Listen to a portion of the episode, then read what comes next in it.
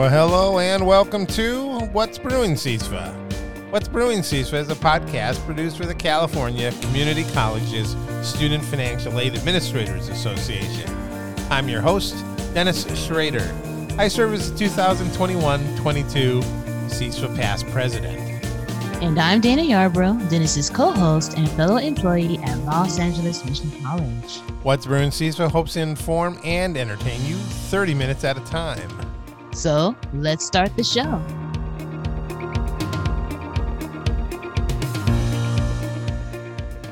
And welcome to another episode of What's Brewing CISFA. Let's start this show with our first cup. Dana, we haven't talked. What are you filling up on today? Are you you got anything already brewing? Today, so actually, I'm gonna wait until after the show to Okay. to make my brew. So today, so I got a little creative. Uh-huh. um, so I love ginger, like Okay. love it. So what I'm gonna do is I'm going to blend some ginger with some water and some Okay. condensed milk, and then I'm going to um um after I blended them, I'm gonna brew it, Uh huh. and it's it's like mother's milk to me. It's like the best. In fact, that's what I Uh-huh. actually call it. I call it mother's milk. Mother's Like, milk. Wow. Never quite uh, heard of that kind of combination, but that's I know. good. So, so if you ever hear me say I'm drinking mother's milk today, it's that ginger Yeah. and condensed milk mixed together. Yeah. So And you're saying- the and you're Uh-huh. saying you brew it so served Yeah. hot? yes. Okay. Yes. Uh huh. So yeah, Mhm. after I blend it, then I'll heat it up on um in a pot on the Okay. stove. I love it. If you're a ginger fan, you have to try it. Sounds interesting. Uh, well, Again, one more drink coming out of this CISFA group here. You know, Man, just making up stuff, just getting creative. apparently so. Yeah. Uh-huh. Well, that's okay. Well, I, I I know that you know we're working from home today, and we've been back in the office, and we have yet to get our uh, uh, setup quite going Yeah. at the office. You know, I right. you know we're taking out the big coffee machine and Mhm. just going to use the K cups, I guess. hmm And then you brought a um a kettle, an electric kettle. Yes. Yeah, so you guys can boil water to make tea because Yeah. after having conversations, not on a show, but a, a, a Zoom meeting Mhm. with one of our fellow employees down the hall um, in research, um, we have some tea fanatics, Oh man. and that would include Dana. yeah. Oh yeah. Absolutely. So Absolutely. we, so we may just have a special episode of Just What's tea. Brewing CISFA to talk tea. After all, I mean, what better? The tea. What's Serving the tea. Brewing See, so Yes, serving tea. Or like, what's the tea? Mm-hmm. Yeah. Mm. Uh huh. I'm liking all of this. Yeah, the two of you, you and Patricia, can go on for hours about. Absolutely. And then, of course, we know that you've gone out and bought fancy, fancy, fancy tea. Oh, after we talked to her, and she su- made all the Uh-huh. suggestions that she made, you know, Mm-hmm. afterwards, I looked at every single one of them. Yes. Where'd you get some I- from last? Uh, Singapore, right? Oh yeah, uh huh. Yeah. So I've already ordered and received my uh, packages from Singapore. Yes, but I feel like Patricia, she's like a tea guru. So like, Yes. yeah, Yes. she's on another level. Well, if you've seen her office, um, because I've had to drop stuff off for her, uh, research stuff and all that, she does have quite the little um, setup. Yeah, for uh, tea brewing. She's got her gigantic tea coffee mug. hmm It's more like a, uh soup bowl, cereal bowl almost. yeah. And she'll walk around with her green tea. Uh huh. Yeah, so That's it. hmm And so I'm just gonna tell you, I, I know we're still transitioning back to the office, but I Mhm. plan to to do the same thing, is make myself a little nook, tea nook. That's fine. We're gonna. I'm, I figure we'll set up that uh the hot pot um for uh, boiling water somewhere by where the old coffee pot was. Mm-hmm. So you'll have it right there. You'll have your tea station right there. And our fancy, so we can have our fancy tea Yes, in the morning times. that's right. Yes, and then uh-huh. uh, K cups for everyone who wants their coffee. Yes. I know it's yeah. not a purist thing for the coffee, but you know, it's hard to make a full pot of coffee these days. It really is, yeah. And then you know, with When- the teacups, it's it's perfect. Like you said, it's Mhm. a perfect um size for one person, and you know, there's so many varieties out there. hmm Yeah. Well, worst case, again, I barely use my little three cup coffee maker. Mm-hmm. So if I have to bring that to the office, I might do that. Hmm. Okay. You know, if people really need to grind. But I've got the I, the K cup machine we bought. I did buy it. It's got the one. It's got a coffee urn for it, and it's got the bigger pods. And so you can brew like a whole pot of coffee if you want to. nice. Through it. Okay. It's got the extra water tank, you know. Mm-hmm. So hopefully we'll have that back in the office too. Seeing that one of our employees, I asked to uh, have her watch over it during these last Right. year plus of time away. Oh yeah. Uh huh. Yeah, I want to make sure it got uh, got cared for. Well taken properly. care of. Yeah. Yeah, exactly. So today, you know, we're obviously doing a show. Everyone, hopefully, these people haven't tuned out quite yet. We haven't nerded out on anything yet. I know. Right? Gone down the rabbit hole like we usually do. Yeah. Exactly. So today's show is all about verification. Now, it's not going to be so newsy, but there is some news out there. And the reason uh, that's pretty much the reason we're doing the show because just in this last week, the federal government, through the U.S. Department of Education, through Federal Student Aid, which is part of the Department of Ed, uh, put out an announcement regarding um, uh, them backing off of us needing to do what's called V1 verification. So before we even get to that, Dana, let's talk about where this all comes from. So as we know, there was FAFSA simplification or the FAFSA Simplification Act, which was passed towards the end of uh, 2020. That included in it a number of things that were to be um, implemented over time through 2023. We talked a little. I talked a little about this on the news show that I taped last Tuesday. This last Tuesday. Uh, but as part of FAFSA simplification, we've already had some things go into effect, right? We've had Right. no more selective service requirement. Mhm. So it used to be all males, you know, all males still have to register for selective service between the ages of 18 and 25. On the FAFSA, there was a question that asked, Were you registered? If not, do you want us to register you? And the reason is, if you were not registered and you were required to, you couldn't get financial aid. Well, that goes away, that requirement for federal aid. Then there was that question, and it's kind of changed over the years about have you ever been convicted of uh, selling or possessing illegal drugs? Mhm. And that question, although it's still on the FAFSA because they're not going to change the form right now for this year, we're no longer taking the answers from that. Now, if I understand, again, that's a self-selecting question. So Right. Yeah. you know, students could always lie and all, but they always found out that um, through their studies from the Department of Ed, the percentage of students who were saying yes to the question appeared to match what would be correct answers for that age group or whatever. Mm, okay. So they always figured that students were actually being honest Truthful, about it. yeah. exactly. Who Mhm. could have guessed? and then the last one, and I think we talked we talked about this, or I did at some point. There's no more SULA. oh man. Ooh and in short, SULA, S U L A, was what subsidized usage limit applies. Possibly the worst acronym in the world. I Um, agree with you. and it was this whole separate calculation because, as you know, uh, those in financial aid world or those who've ever had a federal student loan, there are subsidized and unsubsidized federal student loans. Kind of what they sound like. Subsidized, you're getting a subsidy in that the federal government's paying the interest on your student loan for you while you're in school and usually during the six months right after. Unsubsidized loans, government's not paying your interest. But you can put off the payment of the interest till you're graduated and starting making repayments.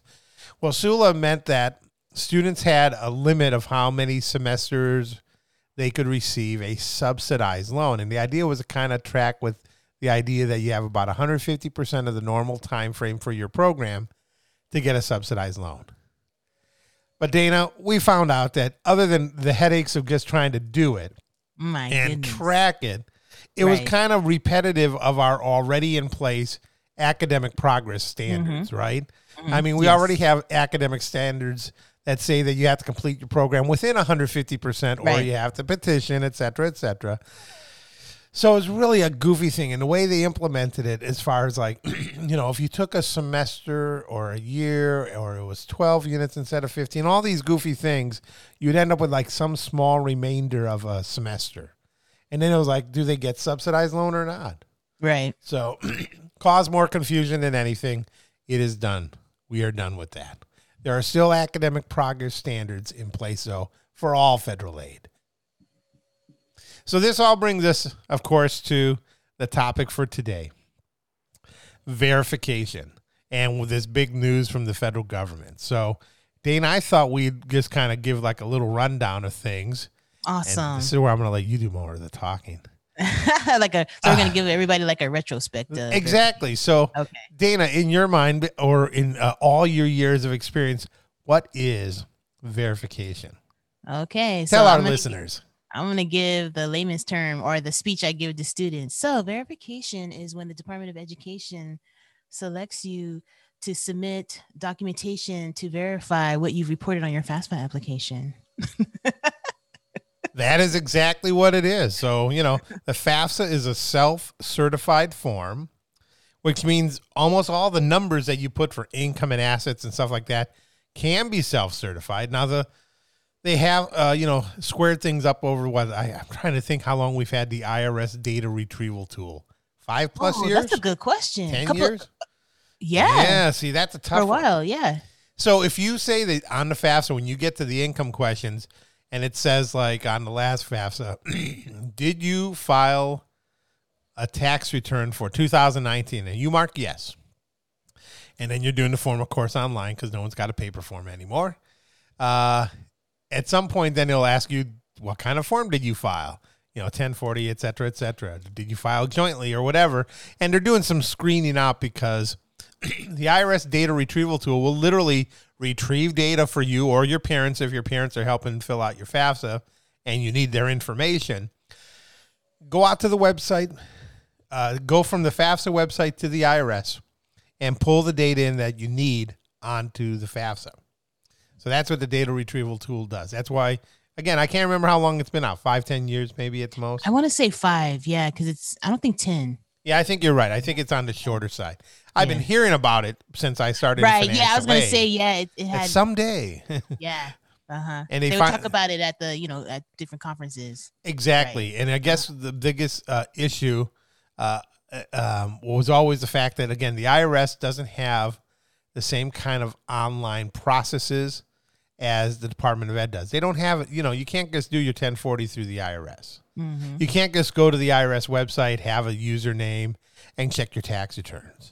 And so they've always talked about the fact that they had a higher level of data security for all taxpayers.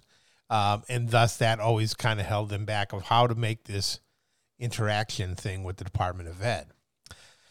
So, other than that, though, the whole idea here is that uh, with your FAFSA, most of the information can be and is self certified. So that's why they came up with verification as a process. And this has existed, I think, probably from the earliest days of the FAFSA. Because I'm pretty sure at some point when I filled out a FAFSA and I You had to do it? switched, uh, yeah, I had to turn in some tax returns. Mm. Because I remember when I first started going to college, it was pre FAFSA days. It was pre free application for federal student aid. It was a paid form that the Department of Ed used a processor like ACT or the people who do the SAT tests or whatever. Do you remember how much form. it would cost?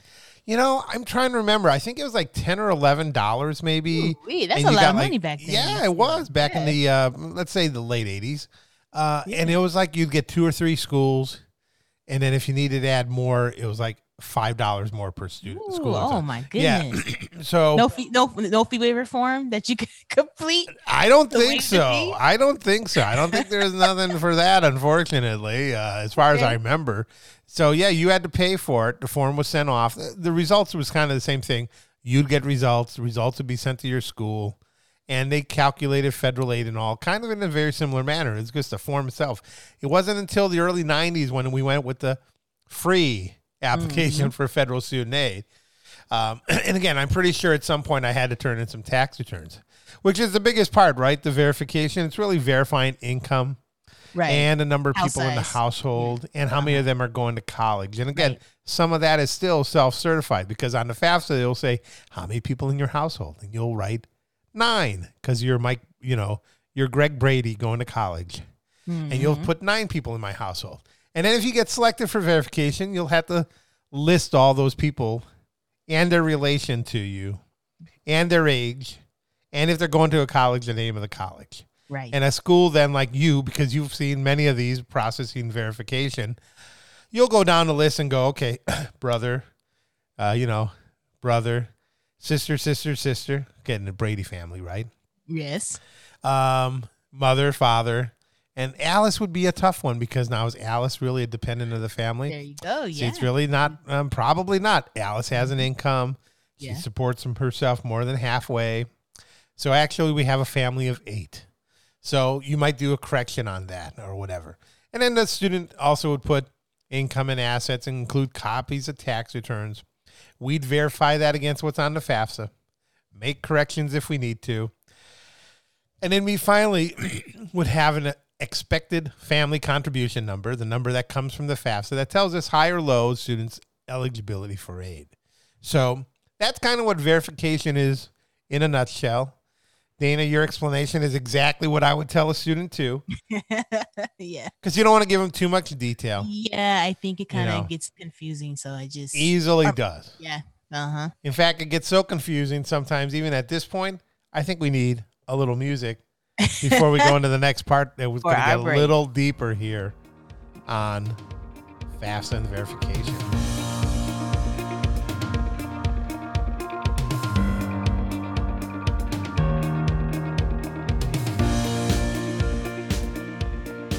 And welcome back for our second cup segment on the What's Brewing CISFA show. I figure we needed a quick, a quick little uh, cup of something there to drink. Because we're about to really go down the rabbit hole. That's right. Because we want we the whole goal is in the next seven to eight minutes to get to the point of what the news was, right about f- verification. So we Mhm. talked about what it is, why we do it. Now, how many get selected? Um, the old rule used to be you had to select at least thirty percent, Mhm. and so the Department of Ed was telling you who to select, and it usually was close to thirty percent. For a while there, though, it was quite a bit higher. Yeah, I because I remember one year it seemed like every Yeah. student was selected. Yeah, one year I, I was looking at the stats, and this was for a lot of community colleges uh, because they generally don't verify graduate students almost at all. And the reason for that is there's no subsidized Right. aid available, anyways. They took away subsidized loans many years ago and gave them some other unsubsidized federal loan eligibility. But yeah, it was uh, 55% or so. And I have a feeling a lot of community colleges felt the same way because how does a student get selected? You know, it's really not as random as some people think, although sometimes I know we've used that as kind of the the way to explain it to students. Yes. Uh huh. Yeah. you don't want to But point there's a out- formula. There's a formula. There is a for formula for it. Um, Uh huh. It's in a risk assessment, uh, a formula that the federal government has that they do not share with schools. And they actually have, if you look at the results of a FAFSA that we get, you know, the Mhm. schools, and there is a verification index number. And I think it goes from 0000 up to 9999 or something like that. And where that number falls gives a, a some in a sense a risk assessment for the student as far as that might that we may want to follow up on what could be discrepant information Mm, okay. you know you know either an income or otherwise so again with the what happened is though with this implementation of the data retrieval tool and more students and parents using it if they use it and then they do not mess with the numbers that come over from the IRS they in a sense are lowering their risk and their verification index and are less likely to get selected for verification. I hope you've seen that, Dana, as you've uh, uh, done verification for students. Mm-hmm. That sound right? Yes. It's uh-huh. usually the ones who are self-certified on the FAFSA that say uh, I did not work or I did not have to file and had uh, Mhm. say smaller amounts of income right. that tend to get selected for verification. mm-hmm. And so, in a sense, it's the federal government's way to protect the assets of uh, federal aid programs. So there is that to it. So one of the things that was always interesting was uh, when you see on our chat boards and financial aid and all, if you read that kind of stuff, was the schools that would say, you know, this student, all they did was they got their FAFSA process. They weren't selected for verification. Then they went in and they changed their address or their email address or something like that. I remember. and then yeah. suddenly they're selected for verification. Yes. Uh-huh. Well, my favorite answer came from a retired guy from the Department of Ed that used to come to all our conferences. We'll just call him Mr. Baker. we'll say that. uh, his explanation was pretty clear, I think. and Again, again, I could be confusing with someone else from the Department of, Department of Ed, but it was one of these things along the line of this. If you can't get your email address correct, How could you get the rest how of the how likely do you eh? have any of the numbers correct in your income section? So there right? we go. Select Lack of attention to detail. So I thought that was a very good answer. It was like, huh, that does make a lot of sense. Again, you know, like if you can't get the simple stuff, you really want us to take the fact that you got all the numbers right? Yeah, I know. That that's a that's a very good question at that. But now verification in the olden days, there was only one type, right? It was verify the household number, how many in the college, and then the income information. And send along tax returns. But then the federal government got all wise about maybe what 10 years ago or so, Mhm. where they decided, no, we want to just sometimes verify pieces and parts, Right. right? Child support being Yes. uh, paid or received? Received, right? I remember. I thought it was both. Maybe it was Oh, both. man. yeah, maybe thought it was, both. And Yeah. then also if you were receiving TANF benefits. But That I do was- remember. Mhm. I remember when I was a student worker. I'm trying because I'm trying to go back in my mind Okay. to remember what the form looked like. I think you're right. I think. It could have been child support paid or received, and then separately was TANF or yeah. um, you know Cal CalWorks kind of uh, Uh-huh. benefits. So that was V two and V three, Uh huh. Yeah. right? And then we had V four and V five, and V four was all about students who were possibly um, uh, lying on their form. It would be the nicest way to say. We had to verify that they had intent to complete their. They had an educational purpose. Yes. They had to have it notarized or brought in with their picture ID to prove they are them. And it was Right. kind of there to screen out potential fraudsters. And then V5 was basically all of that plus the regular verification of income and assets and all that. mhm. So those two still exist.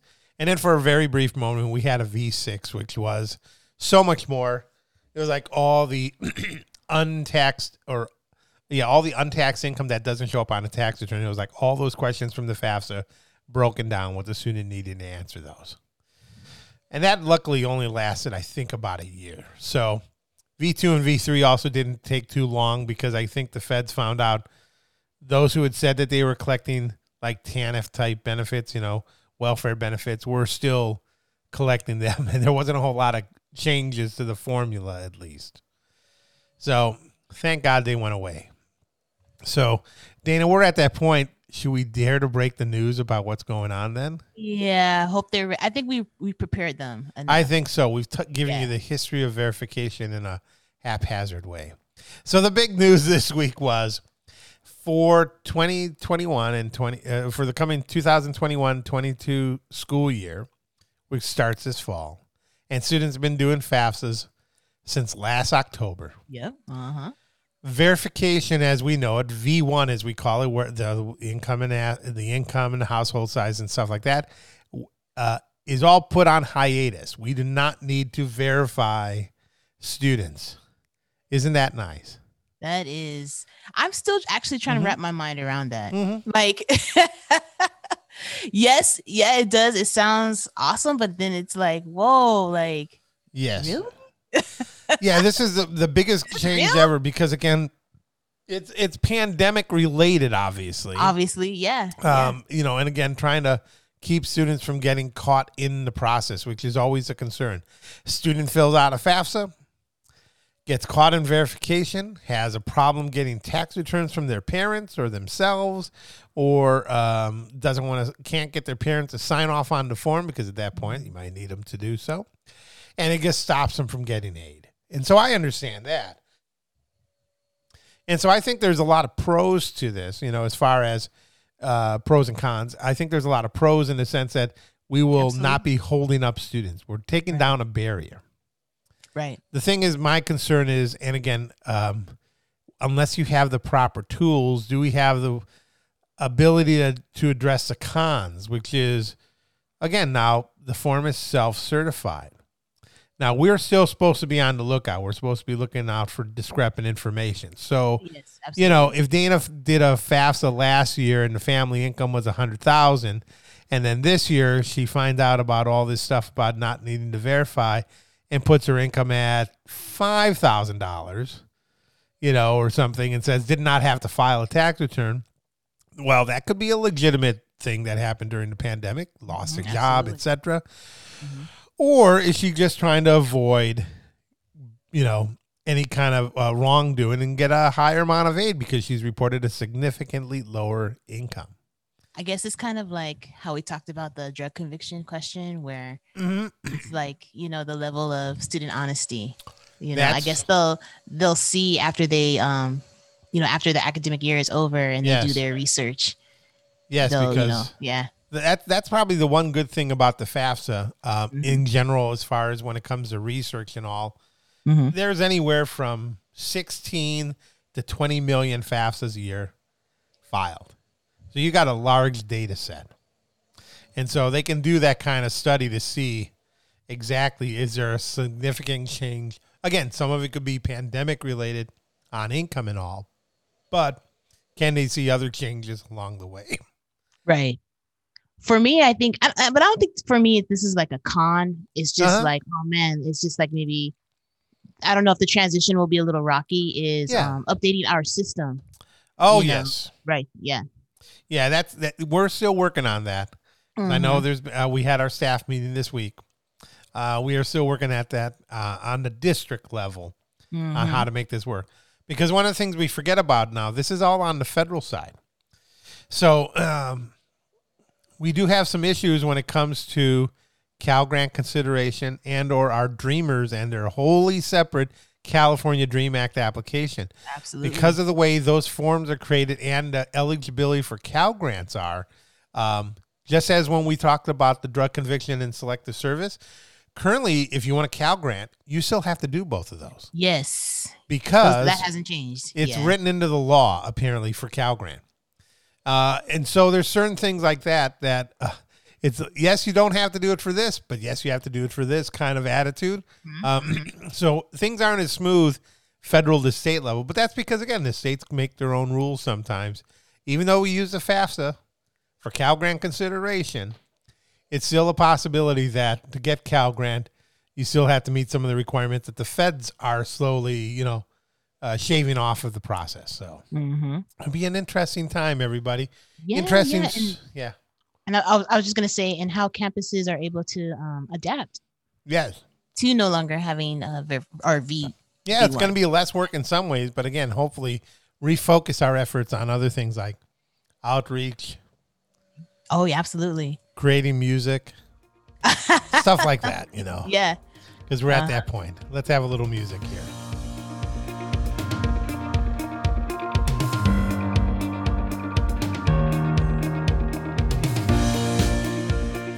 And just like that, we are back for our last sip segment, everybody.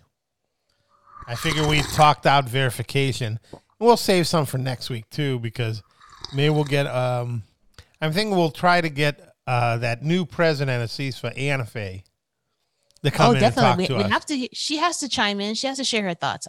Yes, absolutely. Yeah, after all, she is a certified financial aid administrator through NASFAA. So she is much smarter than both of us put together. Absolutely. Uh huh.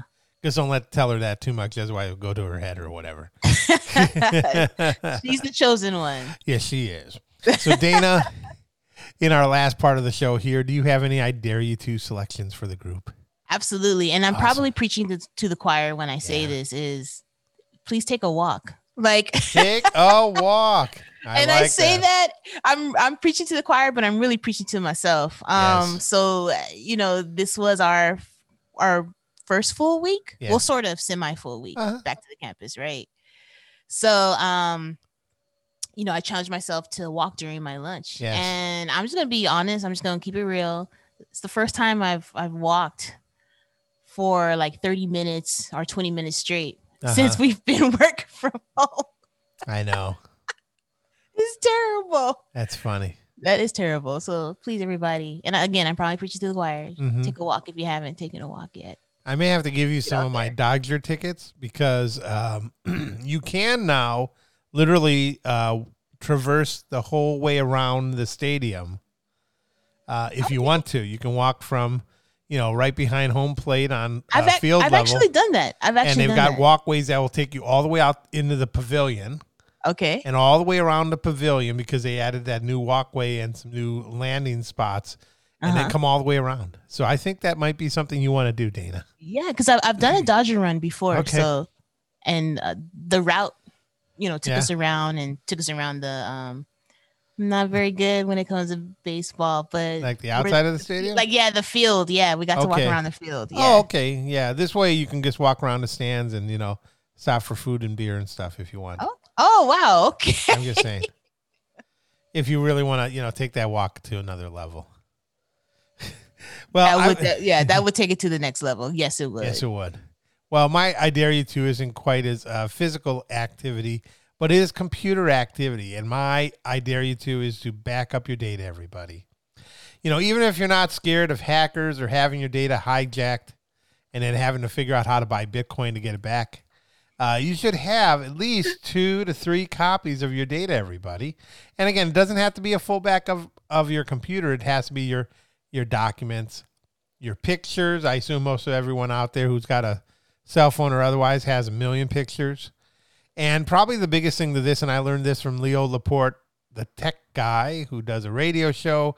He was on Tech TV back when that existed on cable TV.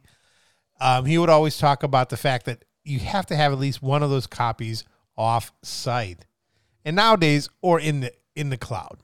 And the reason for that is, let's say you uh, back up all your data from your computer onto a hard drive in your house.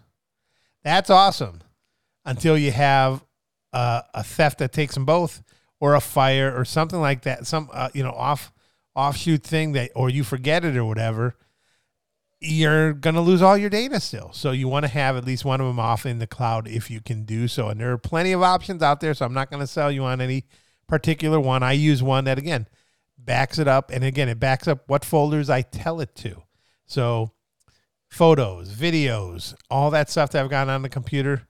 Again, you don't want to lose it just because your hard drive crashes or whatever, and then you're suddenly in scramble mode. So, everybody, think about it.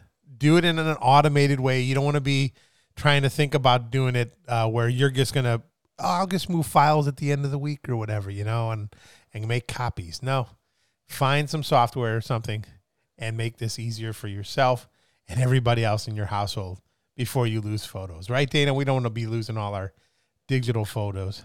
Absolutely. And there not. and like you said, there's some great services out there. You know, you can get for free or if you want to pay. Yes. Like Use your iCloud accounts or Yeah. your whatever accounts um, to make this all happen, everyone. Yeah. Well, Dana, guess what? Oh, is, is it that time music? already? Yeah, we've actually given them bonus minutes here, everybody. Oh boy, you because you got really excited about uh, you know, saving your data. That's right, I did. so that's why we have no more time today. But of course, there's always time on our next episode. So I want to thank my co host Dana for joining us today on What's Brewing CASFAA, and thank you, our audience, for tuning in.